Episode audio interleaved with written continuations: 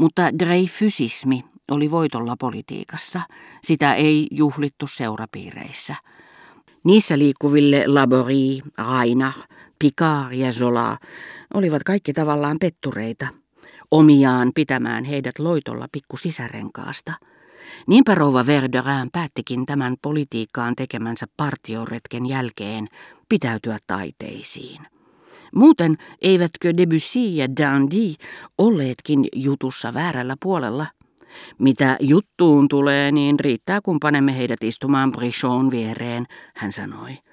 Professori oli ainoana vakituisena asettunut puolustamaan esikuntaa, mikä oli suuresti laskenut hänen arvoaan emännän silmissä. Eihän meidän ole pakko ikuisesti puhua Dreyfusin jutusta. Kylmä totuus on, että Cambremerit ikävystyttävät minua. Vakituiset puolestaan yhtä kiihkeät salassa pidetyssä halussaan saada tutustua Cambremereihin kuin herkkäuskoiset, mitä tuli heidän kutsumisensa rouva Verdurinille muka aiheuttamaan suunnattomaan harmiin, ottivat joka päivä esille hänen kanssaan jutellessaan halpamaiset syyt, joita hän itse esitti tämän kutsun puolesta, ja yrittivät tehdä ne vastustamattomiksi. Tehkää ihmeessä päätöksenne, toisteli Cotard, niin saatte helpotuksia vuokraan. He maksavat itse puutarhurin ja antavat niityn käyttöönne. Sen edestä kannattaa kyllä ikävystyä yhden illan ajan. Tämä nyt vain teidän takianne, hän lisäsi, vaikka hänen sydämensä olikin läpättänyt, kun hän kerran rouva Verdurinin vaunuissa istuessaan oli tullut vanhan markiisittaren parivaljakkoa vastaan, puhumattakaan nöyryytyksestä, jota hän tunsi rautatievirkailijoiden takia joutuessaan asemalla markiisi de Cambremerin viereen. Cambremerit puolestaan elivät liian kaukana seuraelämän virtauksista, voidakseen edes aavistaa, että tietyt elegantit naiset puhuivat suorastaan kunnioittavasti rouva Verdurinistä. He kuvittelivat, että tämä ei voinut tuntea muita kuin boheemeja, ei luultavasti ollut edes laillisesti naimisissa, eikä jalosyntyisiin kuuluvista koskaan tapaisi kuin heidät. He olivat suostuneet syömään siellä päivällistä vain pysyäkseen hyvissä väleissä vuokralaisensa kanssa, jonka toivoivat palaavan vielä lukuisina kesäkausina, etenkin saatuaan edellisessä kuussa tietää hänen perineen useampia miljoonia. Vaitonaisina, päästämättä yhtään mautonta pilaa, he valmistautuivat kohtalokkaaseen tilaisuuteen. Vakituiset eivät enää uskoneet sen hetken koittavan, niin monta kertaa rouva Verdurin oli heidän aikanaan sopinut päivämäärästä ja aina muuttanut sen. Näiden pätemättömien päätösten tarkoituksena oli oikein korostaa näiden päivällisten hänelle tuottamaa harmia, mutta myöskin pitää jännityksessä lähiseudulla asuvia pikkupiirin jäseniä, jotka joskus joutuivat kiusaukseen pettää hänet. Eihän emäntä tietenkään arvannut, että suuri päivä oli heille yhtä miellyttävä kuin hänelle itselleenkin, mutta saatuaan heidät vakuuttuneiksi siitä, että kyseiset päivälliset olivat hänelle koettelemuksista kammottavin, hän arveli voivansa vedota heidän uhrautuvaisuuteensa. Ette kai te sitten vain jätä minua yksin näiden kiinalaisten kanssa. Meidän on päinvastoin kokoonnuttava joukolla kestääksemme sen kurjuuden. Emmehän me tietenkään voi puhua mistään, mikä meitä kiinnostaa. Se keskiviikko menee mynkään, sille ei mitään voi. Se on totta, sanoi Brichot kohdistaen sanansa minulle. Rouva Verdurin on älykäs nainen ja panee sekä viehätysvoimansa että taitonsa peliin keskiviikkojensa onnistumiseksi. Eikä hän käsittääkseni ollut erittäin halukas ottamaan vastaan näitä maalaisaatelisia, joilla on suuri suku, mutta ei henkevyyttä. Vanhaa markiisitarta hän ei sentään saanut kutsutuksi, vaan päätyi lopulta poikaan ja miniään.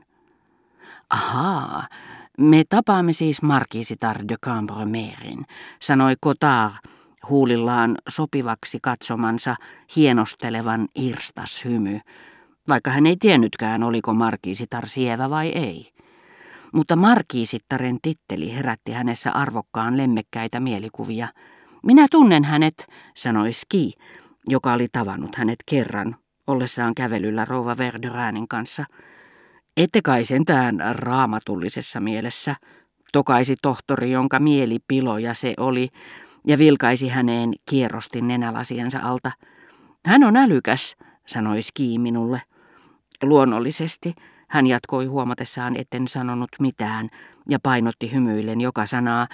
Hän on älykäs olematta sitä. Hän ei ole saanut koulutusta. Hän on kevytmielinen, mutta typeryyksiä hän ei koskaan sano. Sitä paitsi hänellä on hyvät värit. Siinäpä muotokuva, joka olisi mukava maalata. Hän lisäsi siristäen silmiään, ikään kuin olisi katsellut rouvaa poseeraamassa edessään. Koska ajattelin täysin päinvastoin kuin Ski, vivahderikkaan luonnoksensa mukaan tyydyin huomauttamaan, että Madame de Cambremer oli erittäin kultivoituneen insinöörin herra Le Grandinin sisar. No mitäs tuumitte, teidät esitellään kohta kauniille naiselle, sanoi Brichot minulle. Eikä sitä koskaan voi etukäteen tietää, mitä siitä vielä seuraa.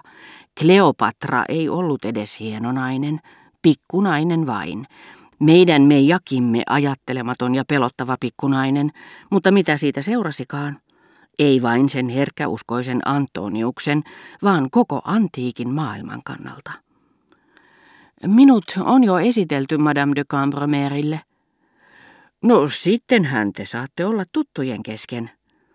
Olen sitä tyytyväisempi saadessani tavata hänet, kun hän on luvannut minulle Combreen entisen kirkkoherran laatiman teoksen tämän seudun paikan nimistä, ja voin nyt muistuttaa häntä lupauksestaan.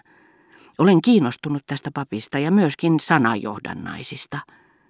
Älkää liikaa luottako niihin, jotka hän määrittelee, vastasi Brichot. Kyseinen kirja on Raspelierissä ja selailin sitä huvikseni. Minusta se ei ole juuri mistään kotoisin. Siinä vilisee erehdyksiä. Annanpa teille esimerkin. Sana brick on osana monissa täkäläisten seutujen paikan nimissä. Kunnon hengenmies on jostakin saanut kutakuinkin omituisen idean, että se tulee sanasta briga, korkealla oleva, linnoitettu alue. Hän näkee sen jo kelttiläisten heimojen keskuudessa, Latobriga, Nemetobriges ja niin edelleen, ja seuraa sitä sellaisiinkin nimiin saakka kuin Brian, Briand ja niin edelleen.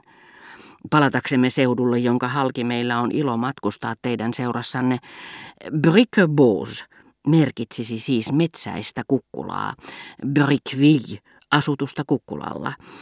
Brickeböck, missä kohta pysähdymme ennen Menvilleä, kukkulaa puron varrella.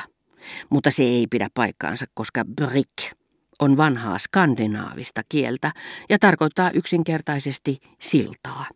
Samoin sana fleur, jonka Madame de Cambremerin suojatti vaivaloisesti liittää milloin skandinaavisiin sanoihin floi, flo, milloin irlantilaisperäisiin ae ja aer. On tanskalaisten fjord, siitä ei ole epäilystäkään, ja tarkoittaa satamaa.